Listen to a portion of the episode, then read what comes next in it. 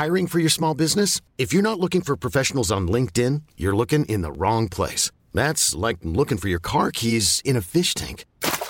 LinkedIn helps you hire professionals you can't find anywhere else, even those who aren't actively searching for a new job but might be open to the perfect role. In a given month, over 70% of LinkedIn users don't even visit other leading job sites. So start looking in the right place. With LinkedIn, you can hire professionals like a professional. Post your free job on linkedin.com slash achieve today.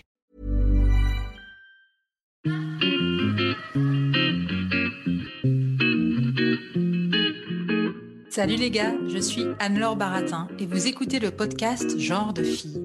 Chaque semaine, je reçois une fille unique en son genre pour parler sans tabou de mission de vie, de galère, de déclic ou non, de féminin, de maternité ou pas, tout ça, tout ça. Par leur parcours, leur engagement et leur choix de vie, elles m'ont bluffé et j'ai à cœur de vous les faire découvrir. Je sais qu'elles vous inspireront.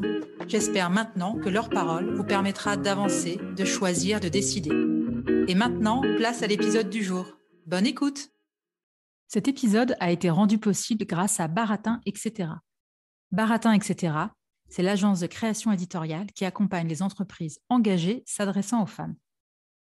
Alors aujourd'hui, au micro de Genre de Fille, je reçois Jeanne Brooke. Alors, ce n'est ni son vrai prénom, ni son vrai nom, mais vous comprendrez pourquoi plus tard. Je connais Jeanne depuis de nombreuses années. Il fut un temps lointain où nous étions toutes les deux employées dans ce qui était à l'époque une célèbre start-up parisienne. On peut donc dire que nous sommes de bonnes copines il y a deux ans, en octobre 2019, alors que je me rendais à ma formation d'astrologie avec Sophie Keller. J'étais à la bourre comme d'hab, et je reçois un mail de Jeanne avec en pièce jointe un écrit qu'elle me demande de lire et qui retrace un événement récent de sa vie. Dès les premières lignes, je suis scotchée, bouleversée, émue. Je sais que je vais devoir me poser tranquillement pour réellement le lire et surtout l'intégrer. Ce manuscrit, deux ans plus tard, est devenu un livre qui vient tout juste de sortir et il s'appelle 0,9%. Je laisse à Jeanne le soin de vous expliquer pourquoi. Bonjour Jeanne, je suis ravie de te recevoir au micro de Genre de Fille. Comment vas-tu? Bonjour Anne-Laure, ben, merci de m'accueillir euh, sur, ton podcast et ça va très bien, merci. Alors comme j'expliquais en introduction, on, se connaît en fait toutes les deux puisqu'on a travaillé dans, dans, une ancienne start-up il y a quelques années et où on était euh, quand même euh, très copine et je suis quand même super contente que tu sois là aujourd'hui au micro de genre de fille. Tu as écrit un premier livre qui vient de sortir euh, aux éditions euh, Les Avrils qui s'appelle 0,9%. Et voilà, j'aimerais beaucoup que tu nous en parles et que tu nous expliques euh, de quoi traite ce livre et pourquoi tu as voulu écrire ce, livre? Oui, donc j'ai écrit un livre qui s'appelle 0,9% parce que 0,9%, euh, c'est le pourcentage de viols et tentatives de viol qui font l'objet d'une condamnation aux assises en France. Euh, et il se trouve que j'ai habité 5 euh, ans en Australie et qu'en 2018, j'ai été victime d'un viol et que j'ai porté plainte et que mon agresseur a été condamné et qu'ensuite j'ai eu envie de, de témoigner. Et du coup, j'ai écrit euh, ce qui, à la base, euh, ne devait être euh, qu'un témoignage et que j'ai envoyé à une journaliste qui l'a fait publier et que ensuite j'ai eu la chance qu'il soit publié par une maison d'édition qui s'appelle Les Avrils. et donc, voilà. Et on va juste préciser, la journaliste à qui tu l'as envoyé, elle s'appelle Titu Lecoq, pour ceux qui écoutent le podcast. Et elle a notamment été une des invitées de Genre de Filles. Et comment tu te sens alors, euh, toi, alors que le livre vient de sortir? Ça fait quoi de savoir que, que ce que tu as écrit est, est, lisible par euh, beaucoup? Euh, bah, ça fait, je, je, suis, je suis hyper contente qu'il soit sorti parce que c'était quand même beaucoup de travail. Donc, c'est un peu comme, comme un accouchement, si je puis dire, même si je n'ai pas d'enfant. et, et ouais, non, je, suis hyper contente et un peu émue de le voir, de le voir dans les librairies. Enfin, c'est un peu comme euh, une étape de plus, en fait, euh, dans, la, dans la reconstruction, entre guillemets. Euh, et du coup, bah, du coup ça va bien. D'accord. Et parce qu'en fait, ce livre, tu as commencé à l'écrire au début du procès ou comment tu as commencé, en fait, à, à, à, prendre des notes et à rédiger et comment ça s'est passé? Ouais, donc en fait, ce qui s'est passé, c'est que le premier moment où j'ai commencé à écrire par rapport à ce, par rapport à ce viol, euh, c'était quelques semaines après l'agression. Euh, et c'était vraiment dans l'optique de me dire il faut pas que j'oublie ce qui s'est passé parce que le procès ce sera pas avant un an, un an et demi, deux ans. Et du coup, il faut absolument que je garde euh, une trace de, de, ce qui s'est passé et en même temps, j'ai pas envie de tout garder dans ma tête. Et du coup, j'avais envie un peu de, de, de, me vider euh, la tête euh, de ce souvenir de, merde. et voilà. Et du coup, et du coup, j'ai commencé à, à écrire l'agression à ce moment-là. Euh, et puis ensuite, euh, le temps est passé. Euh, je n'ai pas écrit grand-chose pendant, pendant un certain nombre de mois.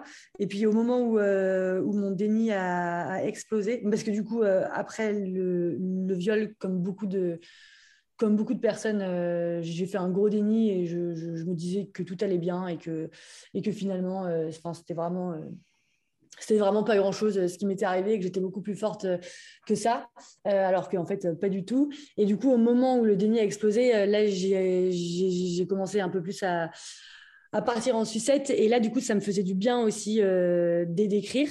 donc, il y a toute une partie que j'ai écrite à ce moment-là. Et puis ensuite, un an et demi plus tard, donc c'est-à-dire en juin 2019, le procès a eu lieu. Et c'est vrai que pendant un procès, il se passe vraiment enfin vraiment plein de trucs. Il y, a, des espèces de, rebondissements euh, dans tous les sens. Tu as, beaucoup de personnes euh, qui interviennent, euh, qui jouent des rôles hyper différents et tout. Et, là, je me suis dit, il faut absolument que j'écrive tout ce qui s'est passé pour, pour expliquer comment ça se passe. Et l'idée aussi sous-jacente derrière ce bouquin, c'est de me dire, moi, j'ai eu des, hyper bon réflexe au moment où ça m'est arrivé. Et c'est parce que j'avais lu plein de témoignages avant euh, sur euh, qu'est-ce que c'est qu'un viol, euh, qu'est-ce qu'il faut faire quand ça arrive, il faut aller chez les flics direct et tout. Et du coup, je me suis dit, c'est vraiment grâce à tous ces témoignages que, j'ai eu les bons réflexes. Et du coup, maintenant, c'est un peu à mon tour de témoigner aussi et de faire en sorte que ce soit utile et, que d'autres personnes, si ça leur arrive, eh ben, si elles ont lu mon témoignage et d'autres témoignages, elles vont aussi avoir les bons réflexes. Et moi, il y a quelque chose qui m'a beaucoup euh, marqué euh, quand j'ai lu euh, ton manuscrit. Alors, je pense que c'était une des premières versions qui n'était pas encore, que tu n'avais peut-être pas retravaillé avec ta maison d'édition, mais en fait, c'est le moment où tu expliques quand tu sors en fait de cet appartement, as pendant un quart de seconde, c'est pas que tu hésites, mais tu dis en gros, en fait, il y a ce moment un peu crucial où tu dis, je sais que je sais que je vais porter plainte, et puis en même temps, tu dis, ça serait tellement plus simple si je tournais la page tout de suite en me disant en fait non c'est pas grave euh, je vais pas je vais pas au commissariat. Euh, ouais bah c'est sûr que tu hésites parce que tu sais qu'en allant au commissariat euh, tu, vas déclencher tu vas déclencher enfin tu pourras pas revenir en arrière et enfin j'avais aucune envie de, j'ai jamais eu envie de revenir en arrière mais c'est quand même enfin voilà aller enfin faire la démarche de passer le seuil euh, d'un commissariat, euh, c'est pas du tout anodin. Et tu sais que aussi, je pense, aller au commissariat, c'est reconnaître que ce qui s'est passé, c'était vraiment grave et que, et que, et que c'est un crime. Et, et ouais, d'une certaine manière, tu n'as pas envie de, de, de, fermer les yeux euh, sur, sur, sur, sur ce qui s'est passé. Mais, mais ouais, non, c'est pas, c'est pas anodin d'aller au commissariat. Et, et tu hésites forcément avant d'y aller parce que tu sais pas à quelle sauce tu, vas être mangé. Et puis surtout, il y, a, il y avait déjà à cette époque-là quand même beaucoup de, de témoignages sur euh, l'accueil. Euh, euh, parfois nul qui est réservé aux victimes de viol dans les commissariats. Et donc moi, à ce moment-là, j'avais aucune idée de comment ça se passait en Australie. Et je me disais, bon, bah là, quand même, si tu vas au commissariat, il va falloir raconter tout ce qui s'est passé, même si t'as rien à te reprocher. C'est quand même, euh, on vient de, tu viens de te faire violer et tu sais que là, il va falloir euh, une nouvelle fois euh, aller au commissariat et du coup raconter tout ce qui s'est passé et raconter tout ce qui s'est passé d'un côté, ça fait du bien parce qu'au moins tu n'es plus toute seule avec avec l'espèce de bombe horrible qu'on a mis, enfin qu'on a mis à l'intérieur de toi et d'un autre côté, bah, c'est une nouvelle fois briser un peu ton ton intimité. Mais même si c'est pour la bonne cause, euh, c'est c'est pas évident. Oui, et puis, euh, j'imagine que tu te dis, euh, on va forcément te poser des questions parce que est-ce que tu avais bu Enfin, tous ces trucs, en fait, ou inconsciemment, en fait, on a l'impression que si tu as bu, c'est que tu as pris un risque et que donc c'est peut-être plus excusable. ton livre, en fait, il s'appelle 0,9%, donc il parle de ce chiffre en France, alors que toi, ton, ton, enfin, je ne sais pas si on peut dire ton viol, mais le viol dont tu as été victime s'est passé en Australie. Comment tu es arrivé à te pencher en fait sur les chiffres français? Tu as eu envie de, plus creuser le sujet du viol en France? Bah, En fait, ce chiffre, euh, je, je, je l'avais en tête dès le début, mais même avant, euh, avant, euh, avant le, viol. Et je pense que c'est au moment de MeToo que j'avais lu vraiment plein de témoignages et plein d'articles et que j'avais dû tomber sur ce chiffre et que ça m'avait vraiment choqué. Et du coup, après, c'est ça aussi le truc, c'est que tu vas au commissariat et tu dis, euh, bon, bah, il y a quand même peu de chances euh, que ça aboutisse. Mais je m'étais pas, enfin, je. 0,9%, euh, je, je, sais que c'est le pourcentage en France. je ne suis pas persuadée que le, que, que, le pourcentage soit beaucoup plus élevé en, en, Australie parce que j'ai un peu cherché aussi en Australie. Je n'ai pas trouvé les chiffres exact, enfin exactement euh, ce que je cherchais, mais j'ai l'impression que ça reste bas aussi, parce que par définition, c'est hyper difficile de prouver qu'il y a eu viol, parce que c'est souvent euh, des, situations où tu es seul, euh, et c'est des crimes où après c'est parole contre parole, donc c'est compliqué de, de, prouver.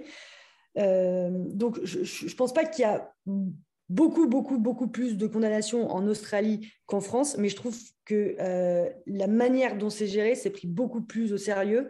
Euh, et en tant que victime, tu es beaucoup plus accueilli et tu as le sentiment qu'ils font tout pour que ça fonctionne. Euh, après, si ça ne fonctionne pas, c'est plus que c'est la nature du crime en lui-même qui fait que c'est compliqué et que, et que souvent les, les, agresseurs, ils arrivent à retourner le truc en disant non, non, mais si, si, elle était consentante et que, et que quand c'est parole contre parole, euh, les jurés, parfois, ils prennent pas le risque d'envoyer quelqu'un euh, en, prison alors qu'ils sont pas sûrs à 100%. Mm. Mais euh, la différence première entre la France et l'Australie, c'est surtout l'accueil qui est fait. Quoi. Ouais, tu, tu l'expliques super bien dans le livre d'ailleurs, c'est dès le début, en fait, les, que ce soit le policier ou la policière, déjà il s'excuse parce qu'il te dit euh, quand tu es accueilli au commissariat, euh, vous auriez peut-être préféré une femme. Euh, je suis désolée, il y aura seulement un homme. Si je me souviens bien, c'est ça. Et puis, c'est quelqu'un qui est vraiment dans l'empathie, qui va te dire qu'il est désolé que, que ça te soit arrivé. Et après, il va même prendre de tes nouvelles en t'appelant. Enfin, voilà, tu vas être super informé sur l'avancée du, du, procès. sur, on sent qu'il y a vraiment une, une considération de la victime qui est, Enfin, on s'en rend même plus compte. On n'a pas l'impression que c'est la même chose en France, effectivement. Ouais, bah euh, ouais, c'est ça. C'est quand tu arrives, on s'occupe, on s'occupe euh, euh, très bien de toi. Enfin, ils sont tous très empathiques et d'une certaine façon, quand, quand, tu te fais violer, es, tu te, es un peu déshumanisé. On te prend pour un objet et en fait, les premières personnes à qui tu vas parler après, et donc là en l'occurrence la police, eh ben, c'est eux qui, d'une certaine manière, sont entre guillemets responsables de te refaire croire euh, dans l'humanité et de te redonner confiance en fait. Et, si non seulement euh, tu viens de te faire violer et ensuite euh, tu arrives dans un commissariat où tu es mal reçu et, où on ne te considère pas, alors que déjà là, tu viens de te faire prendre pour un objet alors que tu es une personne, eh ben, je pense que c'est hyper difficile de s'en remettre. Alors que là, moi, comme je le conçois, c'est que oui, là, on m'a pris euh, pour un objet euh, pendant cinq minutes et, je, me suis barrée et je suis allée chez les flics. Et là, direct, on m'a redonné un peu, entre guillemets, ma personnalité et de la considération. Et, c'était le début, entre guillemets, d'une reconstruction qui a été très chaotique. Hein. et voilà, c'était une première étape et il y, en, a eu beaucoup d'autres. Mais, mais, je pense qu'ils ont cette responsabilité-là aussi euh, les flics, quand ils reçoivent des victimes, c'est que, c'est que il faut qu'ils montrent qu'ils sont que eux, ils sont humains et que ce qui vient de se passer avant, euh, c'était pas normal. Ouais. Et comment on se remet d'un viol, selon toi? Euh, Oula, alors vaste, vaste sujet. Bah, comment on se remet d'un viol? Déjà, euh, moi en tout cas, ce que, comme je l'ai vécu, c'est que il y a eu le viol, euh, le dépôt de plainte euh, et ensuite euh, le suivi judiciaire, etc. Et moi, les premiers mois après le viol, j'ai vraiment fait un déni total où je me suis dit, en fait, euh, il est hors de question euh, que, que ça m'atteigne, il est hors de question euh, que j'arrête de vivre comme je le faisais avant. Donc, on va faire comme si s'était rien passé. Et du coup, j'avais quelques potes qui étaient au courant, mais pas énormément, parce que je m'étais dit, en fait, à mon avis, moins j'en parle et mieux c'est, parce que du coup, je ne donne pas d'importance à, à ce qui vient de se passer. Et puis, donc, je pense que la première étape, c'est de sortir en fait du déni et d'accepter que, que, ce qui s'est passé, bah, non seulement c'est pas normal, mais ça t'atteint, euh, ça t'atteint euh, bah, gravement. Et que en fait, d'avoir été euh, prise pour un objet, c'est bah, d'une certaine manière, on t'enlève ta personnalité. Et moi, c'est un peu ça ce que j'ai ressenti quand ça n'allait pas, c'est que j'avais l'impression qu'il n'y avait plus personne en fait à l'intérieur de moi. C'était vraiment hyper bizarre euh, comme sensation. C'était un truc que j'avais jamais eu avant. Et c'était de me dire, euh, euh, bah ouais, en fait, je, suis là, mais je suis plus là, quoi. Et, et, voilà. Et en fait, je me suis rendu compte que, que j'étais en déni quand je suis rentrée pendant les vacances. Donc, c'était l'été. Donc, le viol, c'était en mars. Je suis rentrée en France en août. et là, j'étais avec ma famille. Et ma famille, je leur avais pas dit parce que parce que euh, je voulais pas les faire euh, paniquer à distance et voilà c'était euh, et puis j'avais un peu enfin j'étais hyper gênée aussi hein, de, de, de j'avais pas du tout envie de dire que, je m'étais fait violer. Et, et, donc en rentrant en France et eh ben j'ai vu en fait l'espèce de muraille qu'il y avait entre mes parents mes frères et sœurs et moi parce que parce que moi je savais ce qui m'était arrivé et eux ils le savaient pas. Et en fait c'est en voyant ce, ce mur enfin cette muraille euh, transparente qu'il y avait que moi qui voyais que je me suis dit ah ouais non mais en fait euh, ça va pas du tout du tout du tout. Et du coup c'est à ce moment-là que j'ai réussi à enfin il a fallu que je que j'avoue entre guillemets alors que je devrais pas dire avouer mais en fait c'est enfin c'est tellement difficile à dire que ça ressemble plus à des aveux qu'à qu'à une histoire. Euh, et voilà et à partir du moment où je l'ai dit là j'ai vraiment eu un un espèce de, de breakdown où, je, je, où là, pour le coup, quand j'en parlais, je me mettais à pleurer systématiquement, alors qu'avant, entre mars et août, quand j'en parlais, je, j'en parlais en termes euh, euh, judiciaires. Je disais juste, euh, voilà, au niveau du procès, on en est à cette étape-là, le procès, il va être à cette date-là, pour le moment, comme élément, on a ça, ça, ça, je suis en contact avec la police, enfin voilà. Et, et c'est que la à partir du mois d'août-septembre que, que je me suis un peu dit, euh, niveau psy, euh, il faut aussi faire euh, quelque chose. quoi. C'est pas que les mettre en prison, c'est aussi toi, enfin, que le, faire condamner et le mettre en prison.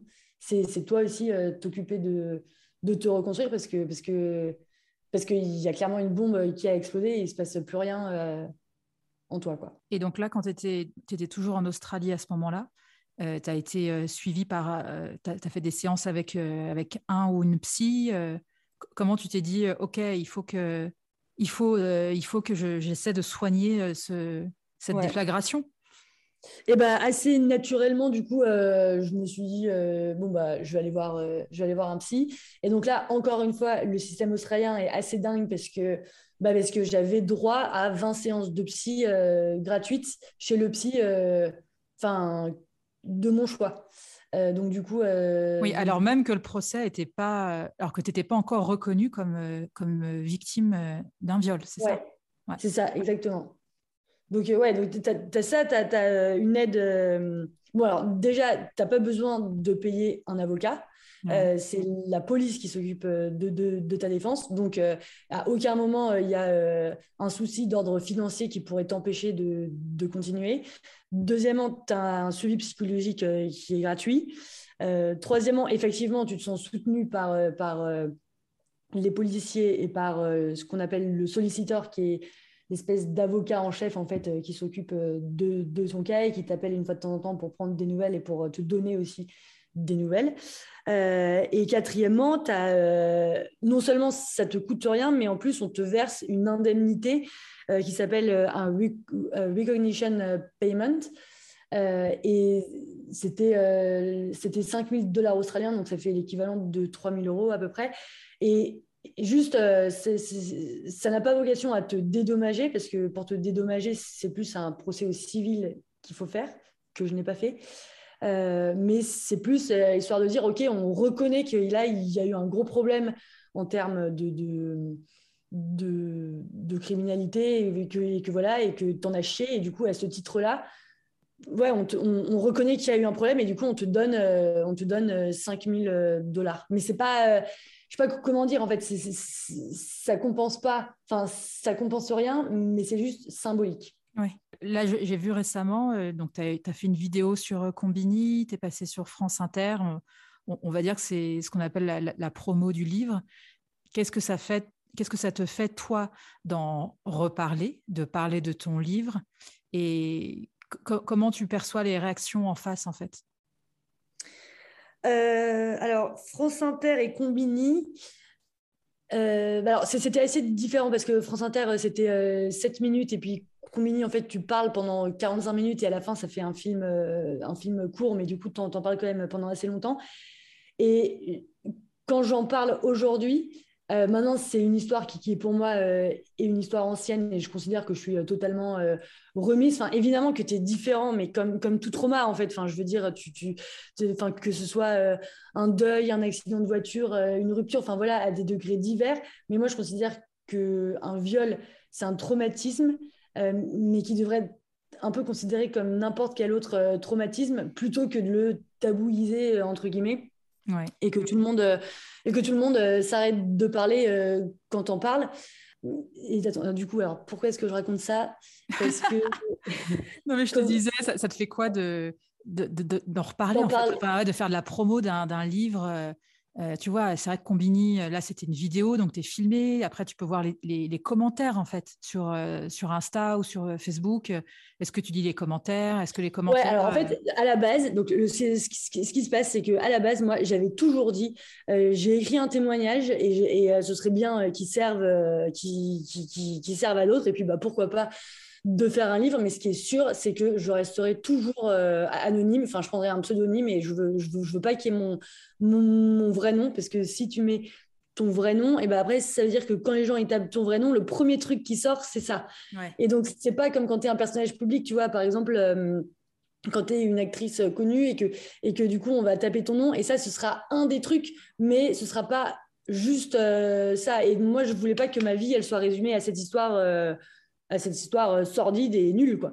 Et donc du coup, même si je l'assume, tu vois, mais euh, je me disais attends, euh, si demain tu, tu tu postules à un nouveau job, tu t'as pas envie que ce soit ça le premier truc que les RH ils voient quand ils tapent ton nom sur sur sur sur Google, même, si, même si je l'assume et si on m'en parle, j'en parle volontiers. mais voilà, enfin, je veux pas être résumé à ça et c'est pour ça que j'ai pris un pseudonyme. Euh, et du coup, au début, je voulais pas du tout faire euh, de vidéos, je voulais pas du tout euh, montrer ma tête. Et en fait, il y a Combini qui, qui, qui, qui m'a demandé de venir faire une vidéo. Et au début, je disais non. Et ensuite, un, je me suis quand même vachement posé la question parce que c'était un peu un dilemme en fait. C'était un peu, je me disais, tu peux pas d'un côté dans ton livre prôner la, détabouisation euh, du viol euh, et dire que euh, c'est pas bien le silence, il faut en parler, voilà. Et d'un autre côté, quand on te propose d'aller vraiment en parler et de donner de la visibilité, eh ben t'en aller en courant, tu vois. donc du coup, j'étais un peu prise en sandwich. Et puis je me suis dit, en fait, je vais, je vais, je vais y aller mais en revanche, ce que, ce que je veux pas, c'est parler euh, du viol en lui-même. Je n'ai pas envie de raconter euh, les conditions parce que, parce, que, parce que je trouve que ça, ça fait vraiment partie de ton intimité. mais en revanche, je suis, je suis d'accord pour, euh, pour donner de la, visibilité, entre guillemets, au système australien et à la manière dont, moi, dont on s'est occupé de moi qui, à mes yeux, est, bien mieux que ce qui se passe actuellement en France. Et en fait, le timing était assez était assez euh, drôle entre guillemets parce que au moment où j'étais en train d'hésiter, il y a toutes les toutes les vidéos double peine, enfin tous les témoignages et la vidéo combinée euh, sur euh, sur toutes les victimes qui disent qu'elles sont hyper mal reçues en France, les témoignages au commissariat de Montpellier, etc. Là, et là en fait. Quand j'ai vu cette vidéo, je me suis dit, en fait, tu peux pas ne pas y aller. Enfin, là, c'est un peu un devoir moral, entre guillemets. Il faut que tu dises qu'un autre système est possible et que d'ailleurs ce système il existe déjà et qu'il est en Australie et qu'on a juste à le copier en fait. Et, euh, et, du coup c'est ça qui m'a fait switcher et je me suis dit ok bon bah tu sais quoi tu tu vas t'asseoir sur, sur, le fait que tu voulais pas montrer ta tête. De toute manière, tu, montes ta tête, mais c'est c'est pas ton ton vrai nom et, et les gens qui te reconnaissent, et bah, c'est très bien parce que je l'assume totalement. Et puis, et puis c'est tout. Et ça s'est bien passé parce que je sais qu'on en avait discuté ensemble quand on a discuté, je sais pas, il y a dix jours, et tu me disais que tu avais un peu peur quand, la, quand la vidéo est sortie. Tu m'as dit, ouais, c'était le fait de te voir ou bah, c'était le fait, ou c'était le fait qu'ils réduisent en, en 3 minutes ou 5 minutes le fait que tu aies parlé pendant 45 minutes? J'avais peur de un peu du, bah, forcément quand tu quand tu parles d'une affaire d'agression sexuelle, tu as toujours peur un peu du côté racoleur et voyeur. Euh, voilà, mais ça, du coup, euh, c'était bouclé parce que, parce que, bah, parce que j'avais juste dit que je n'expliquerais pas comment euh, le, viol s'était passé et que je parlerais juste du reste. Et, mais, mais, bon, ça, en fait, j'étais hyper rassurée parce que, parce que la journaliste Combini, Anouk, a été trop sympa et qu'on et on, s'était bien briefé avant l'une et l'autre et que du coup, tout s'est bien passé. Après, c'était plus que j'avais pas forcément envie de re-regarder la vidéo et en fait, je l'ai montré à tous mes potes avant et tout, et tout le monde m'a dit c'est bon. Enfin, franchement, ça va. Euh, c'est même euh, super. Donc, du coup, euh, après, je l'ai regardé et les commentaires, je, je m'y attarde pas trop. Ouais. je, je, demande plus à mes potes.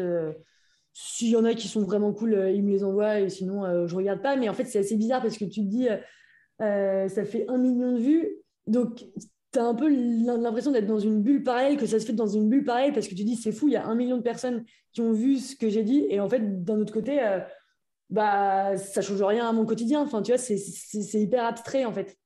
Oui, euh, et en même temps, ça apporte quelque chose euh, potentiellement au, vécu de toutes ces personnes qui peuvent te regarder ou t'écouter. Enfin, je veux dire, que tu sois bah, homme, que tu sois homme ou femme, ça, ça, questionne forcément quelque chose. Mm. Ouais, non, c'était vraiment ça l'idée, c'était de le faire pour, euh, pour sensibiliser et pour d'un côté répondre euh, aux témoignages, euh, enfin, amener de l'eau au moulin de, de, tous les témoignages double peine. Ouais, et, ce que tu me disais aussi, c'est que ça, pouvait être un peu agaçant pour toi, les, des témoignages, enfin, des témoignages, des réponses sur les réseaux sociaux qui partent d'une bonne intention, mais qui ont, qui ont, tendance à dire oh la pauvre, ou en fait, oui. Ouais, c'est ça. Ouais. il y en avait euh, notamment qui disent euh, Ah là là, elle a l'air vraiment pas bien à triturer euh, son élastique et tout. mais t'en sais rien en fait. si je suis pas bien, moi je te dis que ça va très bien et que juste aller faire une vidéo, bah, du coup, il y a les flashs qui sont sur toi. Tu es debout, toi tu es dans la lumière et la journaliste elle est dans le noir. Enfin, tu vois, c'est pas non plus une conversation dans des canapes ou, ou, au café du port. Quoi donc voilà, et, oui, c'est ça aussi. Euh, j'ai reçu du coup euh, quelques messages euh, de, copains que j'avais pas vus depuis longtemps et qui me disent bah, c'est bravo et tout. Enfin, quand on me dit que c'est courageux, je, je, suis contente parce que effectivement, j'ai vraiment mis du temps à prendre cette décision. Mais ce que j'aime pas, c'est quand, quand on me dit j'espère que tu te reconstruis, tu vois, et qu'on met le reconstruit au présent, comme si, euh, comme si en fait tu t'es fait violer, donc maintenant il faut que tu te reconstruises euh, toute ta vie. Et, et, ça, je suis, je suis pas trop d'accord euh, avec ça. Je trouve qu'aujourd'hui, il y a un peu une image quand même de tu t'es fait violer et du coup tu vas être un peu traumatisé toute ta vie, alors que c'est pas vrai. Je pense que voilà, enfin ce que je disais tout à l'heure, c'est un c'est un traumatisme qui est entre guillemets, euh, comme un autre et qui est difficile et qui te laisse pas euh, la même euh, qu'avant, mais au même titre que qu'un deuil ou que une agression à main armée ou que je sais pas un feu. Enfin voilà.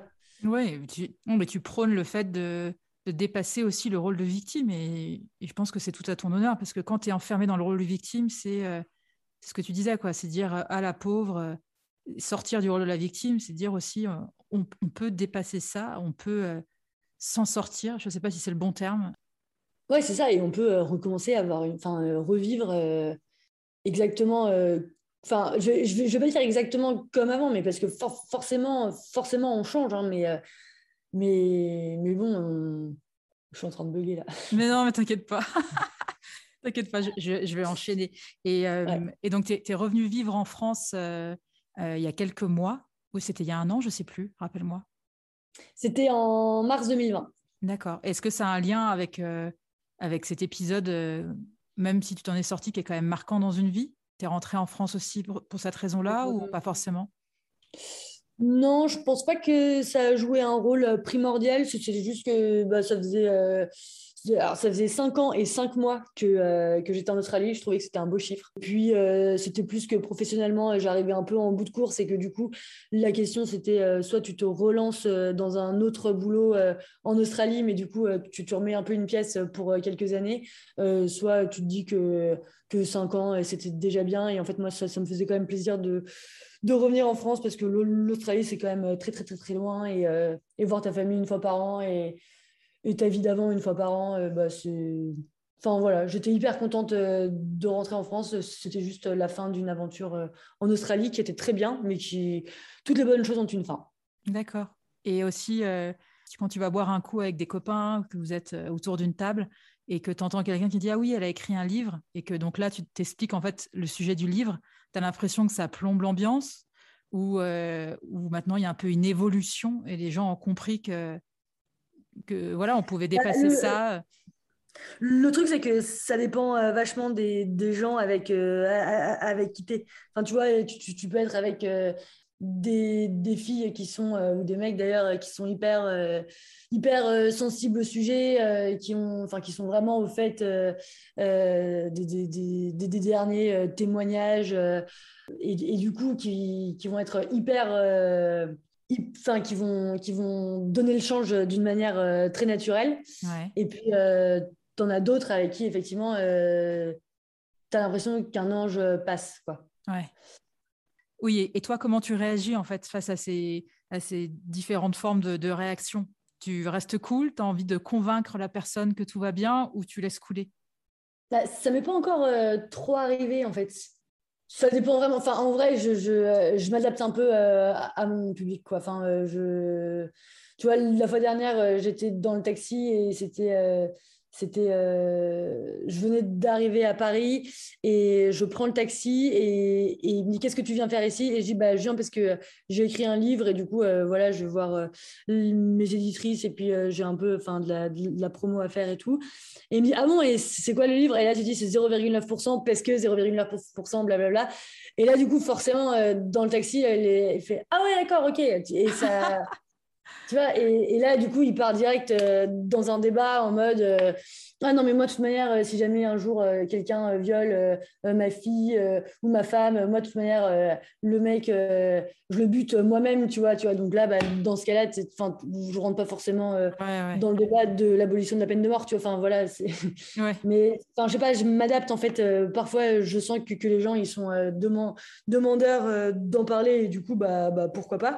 Et, et quand je sens que c'est pas le moment ou que qu'il n'y a pas il a pas beaucoup de de répondants bah je, je laisse tomber quoi d'accord et là la, la, promo ça continue encore euh, tu as, hâte que ça finisse ou c'est euh, ça me déplaît pas d'en parler.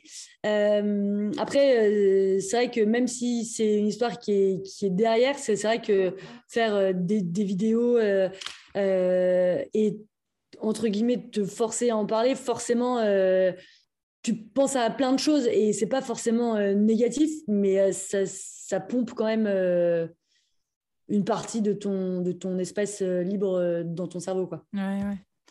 Et en tout cas, moi, je l'ai lu, c'est ce que j'expliquais déjà au début, mais je trouve que c'est hyper bien écrit, mais de manière super facile à lire. C'est vraiment un témoignage, c'est prenant, on, le lit hyper rapidement du début à la fin. Et euh, moi, je peux qu'encourager euh, toutes les personnes euh, qui, écoutent ce podcast de, lire le livre que, que j'ai adoré. Et donc, la petite question de la fin pour toi, Jeanne, quel genre de fille es-tu? Alors, du coup, je me suis un peu posé la question parce que je connais ton podcast, alors, et je savais que tu avais cette question à la fin et elle me faisait flipper. Je me disais, c'est hyper dur de répondre à, cette question. Il n'y a pas de bonne réponse. Il n'y a pas de bonne réponse, ou de mauvaise réponse plutôt. Oui, pardon. tu mets la pression. Et du coup, et du coup, je me suis dit, euh, bah moi, je pense que je suis quelqu'un euh, qui me laisse pas marcher euh, sur les pieds. Mais donc, il fallait, je me suis dit, il faut que je trouve un, un, un adjectif. Et donc, j'ai tapé sur, sur Google adjectif pour ne pas se laisser marcher sur les pieds. Et j'ai trouvé récalcitrant. Et du coup, je trouve que c'est un peu péjoratif. Mais après, en regardant, récalcitrant, c'est qui résiste avec entêtement et qu'on parle d'une chose qu'on ne peut pas arranger à son gré, comme une mèche de cheveux récalcitrante.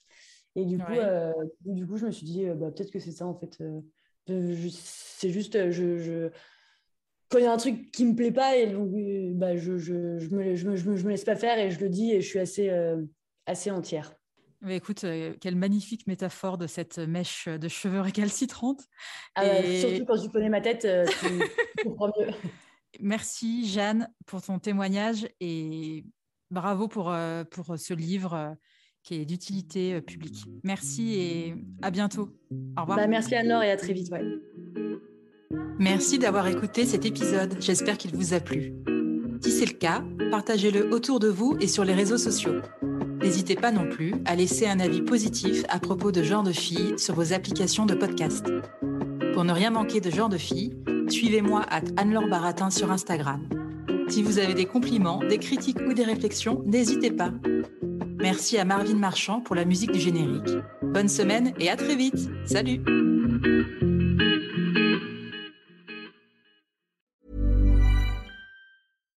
When you make decisions for your company, you look for the no-brainers. And if you have a lot of mailing to do, stamps.com is the ultimate no-brainer. It streamlines your processes to make your business more efficient, which makes you less busy. Mail checks, invoices, legal documents, and everything you need to keep your business running with stamps.com.